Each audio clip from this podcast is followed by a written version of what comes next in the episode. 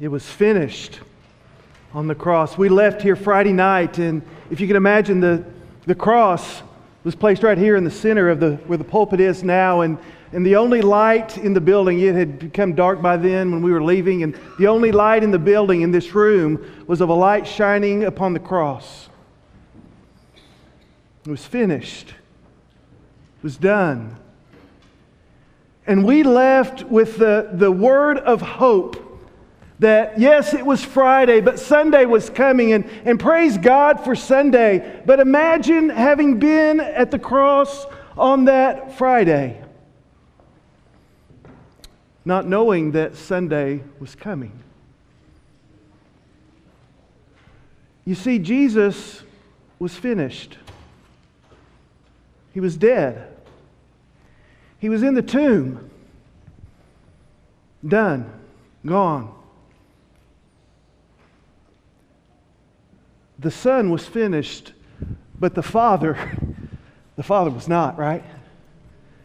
The Father was in the process of beginning to exalt and glorify the Son in a way that, that no other person had ever been exalted and glorified, that no other spiritual being had ever been exalted and glorified. And that's the story that we get to, to tell today is of the Father saying, We're not finished on Friday.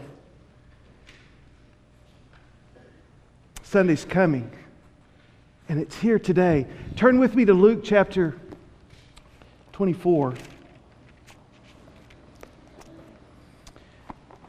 If you're familiar with your Bible and the New Testament, the, the four Gospels of Matthew, Mark, Luke, and John all share a story of, uh, of the crucifixion and, and the betrayal and, and the, the, the stories of Holy Week and the coming of resurrection. And, and they all, as, as you've probably heard before, they, they would be looking at this story of resurrection from different vantage points, telling the same stories, but maybe with some different insight or emphases depending on the crowd or the congregation, the, the church, the people they were writing to. And so I want us to just look at these first eight verses of Luke 24 as we begin our time today. But on the first day of the week, at early dawn, they came to the tomb bringing the spices which they had prepared. And they found the stone rolled away from the tomb. But when they entered, they did not find the body of the Lord Jesus. And while they were perplexed about this, behold, two men suddenly stood near them in dazzling clothing. And as the women were terrified and bowed their faces to the ground, the men said to them, Why do you seek the living one among the dead? He is not here, but he has risen. Remember how he spoke to you while he was still in Galilee, saying that the Son of Man must be delivered into the hands of sinful men and be crucified, and on the third day rise again. And they remembered his words. They came to the tomb. It was early on that Sunday morning. I have a picture here of the garden tomb if you've been to Israel, or I suspect that you've been to the, the garden tomb. Now, there's two tombs that, that historically that folks would, would make a historical argument about the possibility of being the place where Jesus was crucified and, and where he was buried. The Church of the Holy Sepulchre is, is that long-standing traditional place uh, where the, the, the church has been built over the site of, of, of Cal- Calvary and, and is not too far from the tomb there, and all that's been uh, encased by a, a, a, church over the top of it. And it's hard to, to really picture and to see the, the story of the crucifixion and of the resurrection take place there in that place where, where there are hundreds and thousands of people that go and visit each day. Now, the garden tomb was discovered in 1867. And it's interesting that, that geographically it lies outside of the, the, the walls of Old Jerusalem. It's located not far from a, a major thoroughfare, a place where people would have been traveling back and forth from Jerusalem to other places, a, a place of high traffic, a place where the Romans would have been likely to make a statement about someone who was a, a, troublemaker, a revolutionary. And there in that place, there is actually a, a, a, a rock hill that looks like a skull. And just around the corner, almost literally, around the corner is this place, discovered in the late 1800s, called the Garden Tomb. And if you've been there, whether it took, this story took place or not there, there is a sense of experience and of being present in this holy place where 2,000 years ago Jesus rose from the grave. There are, are, Christian markings that are consistent with the early churches, the earliest centuries of the church that have been found in and around this tomb. Excavations have discovered and shown that there have been at least two churches that, that worshiped on this site. One as far back as the Byzantine Empire of the 5th and 6th centuries, and a second church during the Crusader period of the 11th and 12th centuries. They've discovered churches were here in this place. This next picture actually takes us inside the tomb.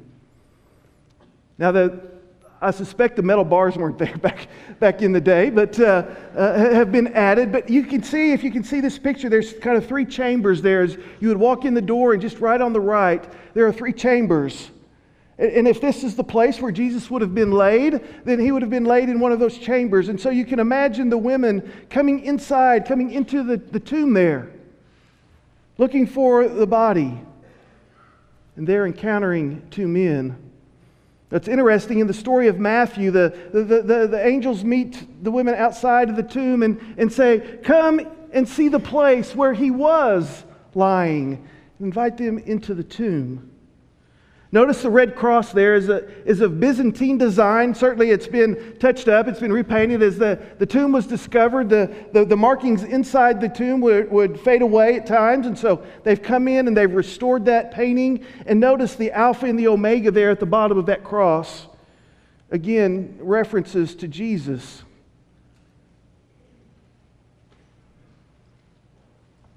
And the women, as they encountered these two men, these two angels, were asked to remember. Remember in your grief. Now remember in your shock. Remember what Jesus said that he would be arrested, he would be tried by evil men, and, and he would be crucified, but he would rise again on the third day. And, and I think they remembered.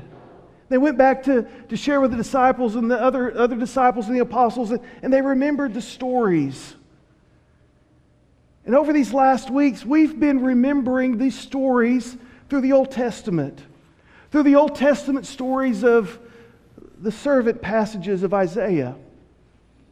And so today, take with me your Bible again, and let's go to the book of Isaiah, and, and we'll just focus and read these last three verses of this particular suffering servant passage of Isaiah 53. But the Lord was pleased. We're going to come back to this. But the Lord was pleased to crush him, putting him to grief, if he would render himself as a guilt offering. He will see his offspring. He will prolong his days, and the good pleasure of the Lord will prosper in his hand. And as a result of the anguish of his soul, he will see it and be satisfied. By his knowledge, the righteous one, my servant, will justify the many as he will bear their iniquities. Therefore, I will allot him a portion with the great, and he will divide the booty with the strong, because he poured out himself to death and was numbered with the transgressors. Yet, he himself bore the sin of many and he interceded for the transgressors. Again, this, this first verse here in, in verse 10 the Lord was pleased to crush him. The truth is, as I looked over this passage, this was the number one reason why the preacher shouldn't preach this passage, right? What do you do with this passage? That says the, the, Lord, the God, God the Father was pleased. He was pleased to crush his son. Now, I don't know about you, but that, that sounds horrific to me. To think that, that I could ever find any pleasure in, in seeing my son crushed or daughter crushed, and that I myself might find pleasure in doing that. So, what do we do with this passage? How do we understand it? Of course, we're not the first to wrestle with this problem.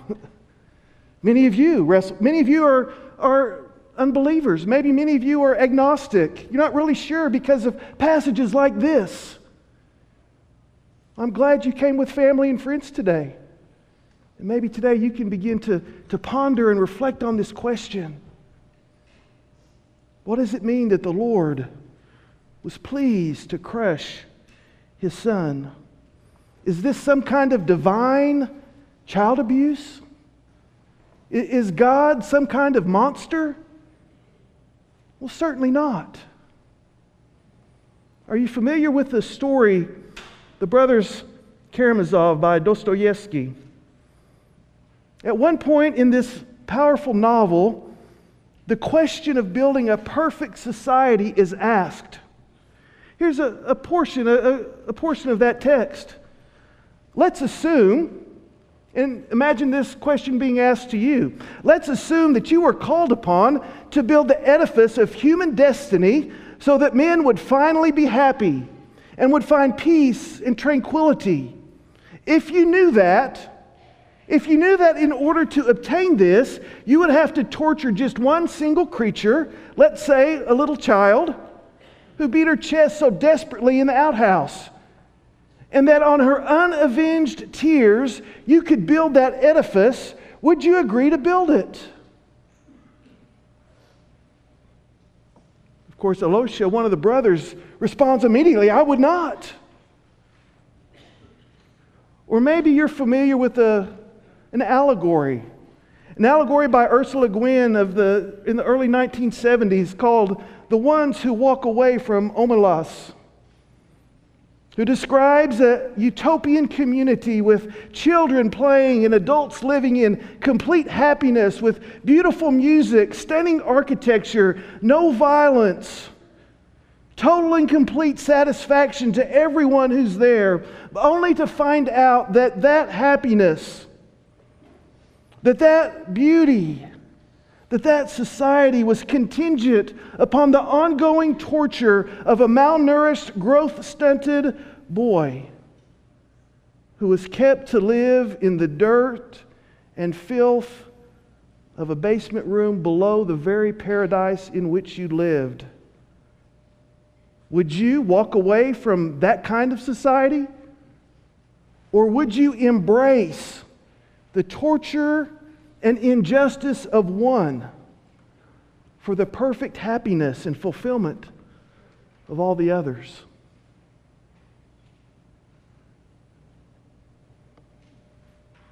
Is this what it means that God was pleased to crush his son?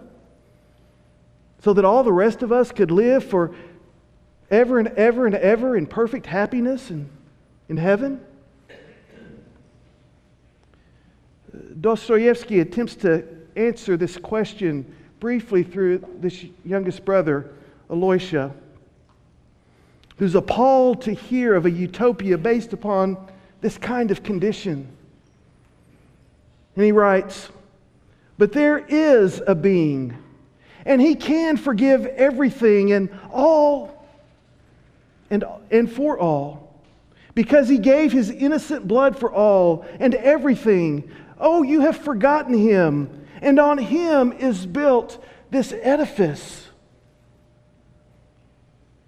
And herein lies our answer, I believe. If he, if the servant, if Jesus would render, would, would give himself, would offer himself willingly as a guilt offering, that God's pleasure, and this word pleasure here means God's will, God's desire, that, that His desire, His pleasure is not found in the torturing and victimizing of an unwilling person. so that people can live in a, a, masquerade of happiness or utopia while an innocent, helpless victim suffers eternally, but rather, God's pleasure is found in the submission of His Son, who willingly and with complete awareness and understanding offers Himself as a guilt offering, bringing us shalom which means peace and healing with God, and offers the potential for peace and healing with each one of us.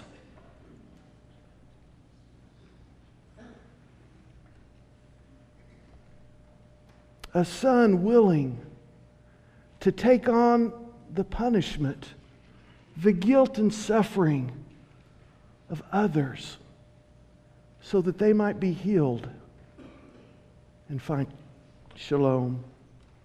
You see, I believe that God's pleasure is found in His Son.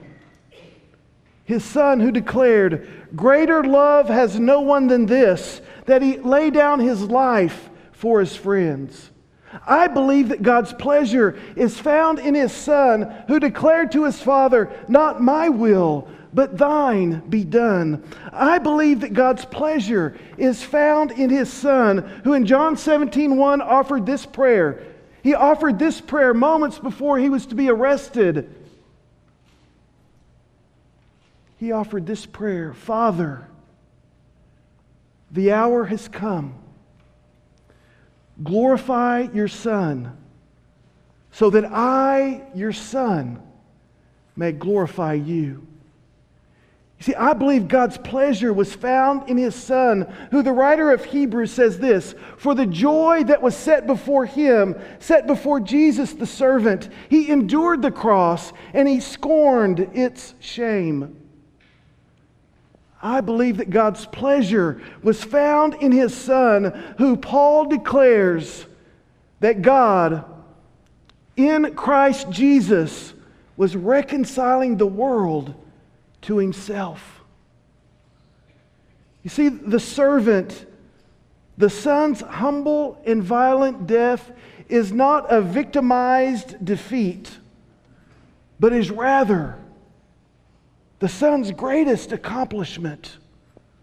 So that what appears to be an act of injustice in the world of an innocent person being put to death unjustly is actually the greatest sacrifice, the greatest picture of love that the world has ever known. And this, I believe, is what God, the Father, finds pleasure in with His Son, as His Son willingly and obediently takes on the sin and iniquity and punishment of the world and of you and of me. But look at the next verse in, in verse 11. As a result of the anguish of his soul, he will see it and be satisfied. Do, do, any of your translations there, the second, that second phrase, do they have the word life in there or light? Some of your translations do. In fact, if you'll look up here, the, the New, New International Version, I, I preach and teach out of the New American Standard. This is the NIV version. It says, After he has suffered, after this servant, after Jesus has suffered, he will see the light of life and be satisfied. So in our translations, we have a couple of choices. After he has suffered, he will see. Some of you have the word it in italics. That means it's not really there, but it helps the sentence to make sense. He will see it and be satisfied. Well, he will see what? It's interesting, the, the New American Standard and, and others, if, your if your text doesn't have the word light or life in it, it means that your text was translated from the Masoretic text that was uh, put together in about 900 AD. And if your text has the word life in it or light in it, it means it was translated from the scroll of Isaiah that was discovered about 50 years ago in the Qumran communities. So, as we look at the, the oldest scroll, the oldest Hebrew text that we have, which is the Isaiah passage, the Qumran scrolls, it has this word, this idea in here of, of life. You will see the light, and the light, the word of life is added because the word light is a reference to life.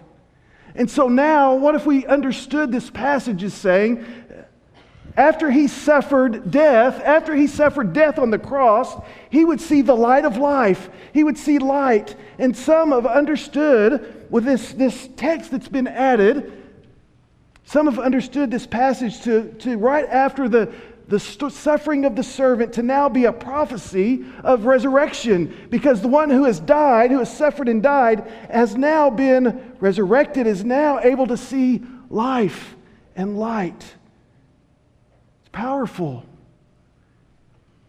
And he will be satisfied. This word satisfied means he will be fulfilled. He will achieve or fulfill his purpose and his mission. And oh, how the Father will be pleased and find pleasure, great pleasure in that. And you know how the Father responded to the Son? How the Father responded to the servant? Well, the scripture tells us on the third day, the servant Jesus conquered the grave and he rose from the dead. His father honored and, and, and responded to that act of selfless sacrifice in a way that exalted Jesus. It, it brought him up from the grave, it gave him victory over death.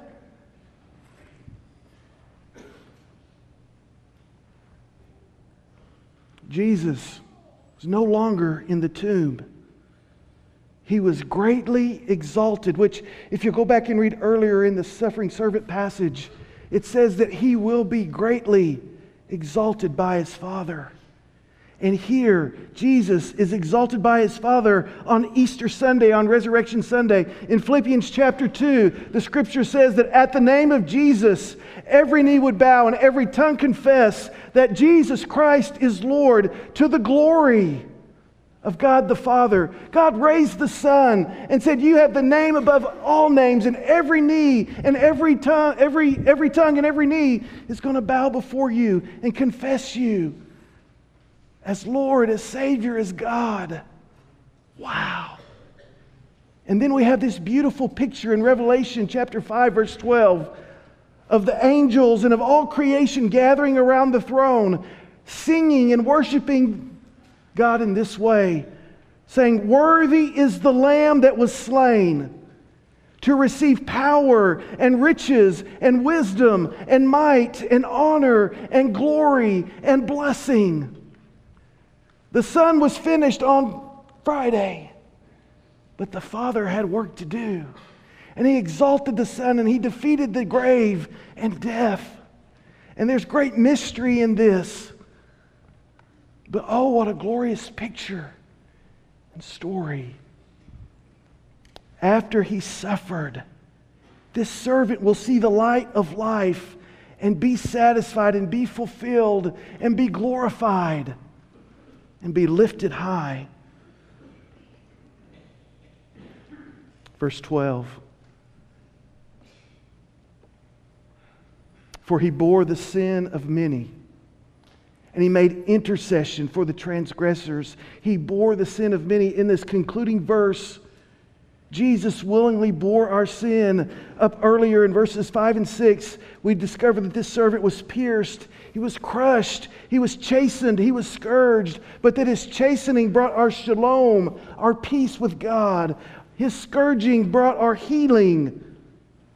The bearing of our iniquity brought justification with many. It made many right with God. You see, the servant put himself in the place of our transgressions. The servant absorbed our punishment and the full impact of our guilt. The servant Jesus is that great intercessor. And even now, the scripture tells us that he continues to intercede for you and for me. The Apostle Paul says it this way Christ Jesus is he who died. Yes, rather, who was raised, who is at the right hand of God, who also intercedes, continues to intercede for us. The writer of Hebrews put it this way said, He is able to save completely those who come to God through Him, through the servant, through Jesus, because He, this servant, Jesus, always lives to intercede for them, for you, and for me. He sacrificed for their sins once when He offered Himself.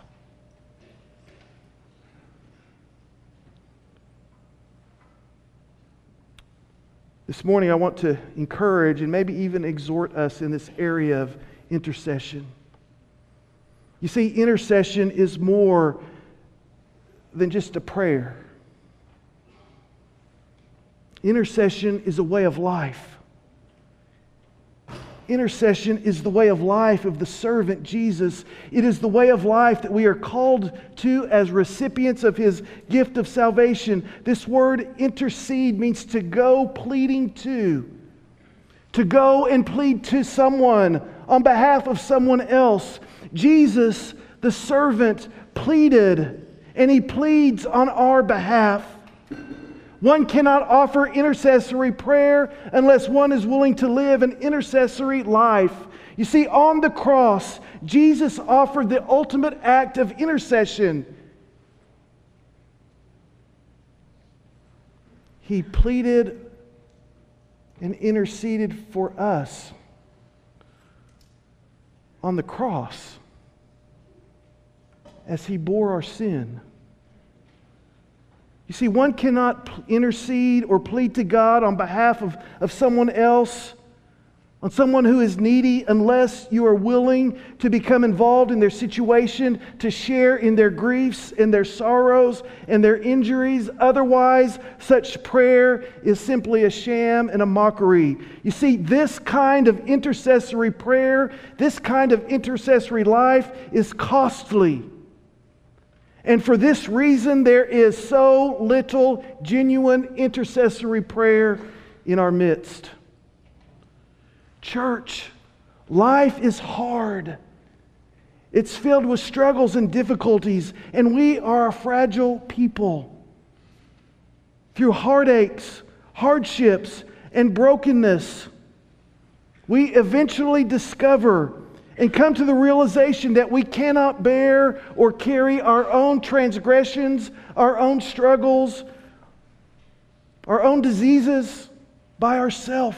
We need help, and Jesus offers the ultimate help through his act of love and grace as he intercedes on our behalf, as he carries our transgressions. You see, he is strong, but he takes on our weakness and in doing so, allows us to experience healing and shalom and salvation. Yes, this selfless, sacrificial act cost Jesus his life, but the Father responded by raising Jesus from the grave and exalting him above all others.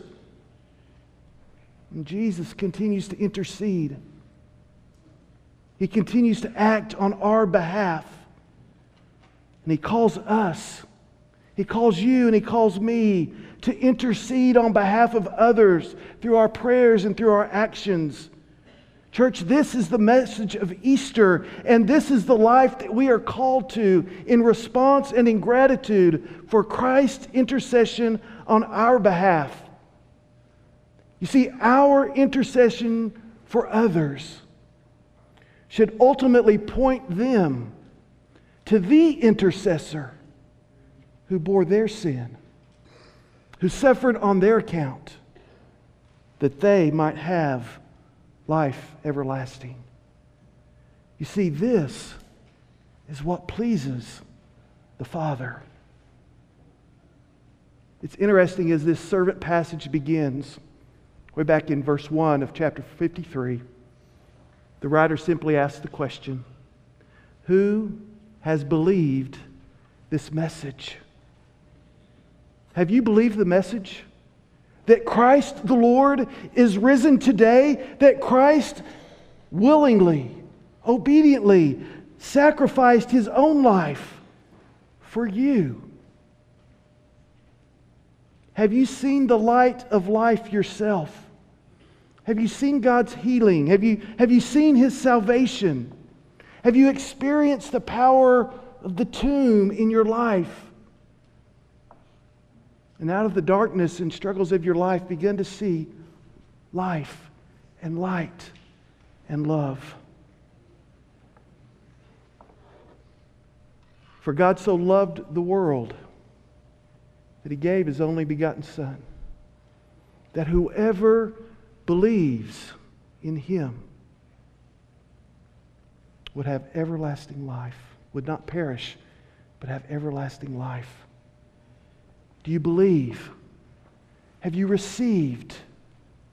And are you living that life of intercession and obedience for others?